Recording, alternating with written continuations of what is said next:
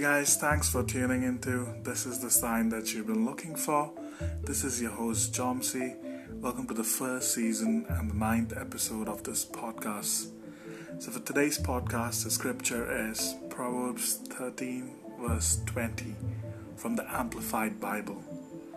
He who walks as a companion with wise men will be wise, but the companions of conceited dull witted fools are fools themselves and will experience harm.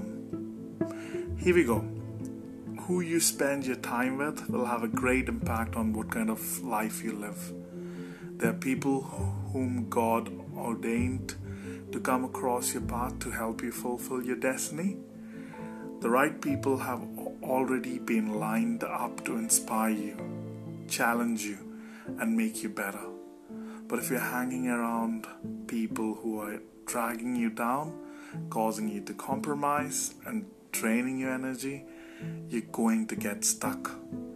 You can't hang out with chickens and expect to soar with the eagles. You're going to become like the people with whom you continually associate. If your friends are people of excellence, kind, considerate, and generous, those qualities are going to rub off on you. But if your friends are negative, critical, unmotivated, and compromisers, this is your wake up call. You're not going to become who you were created to be by hanging around them. You need some new friends.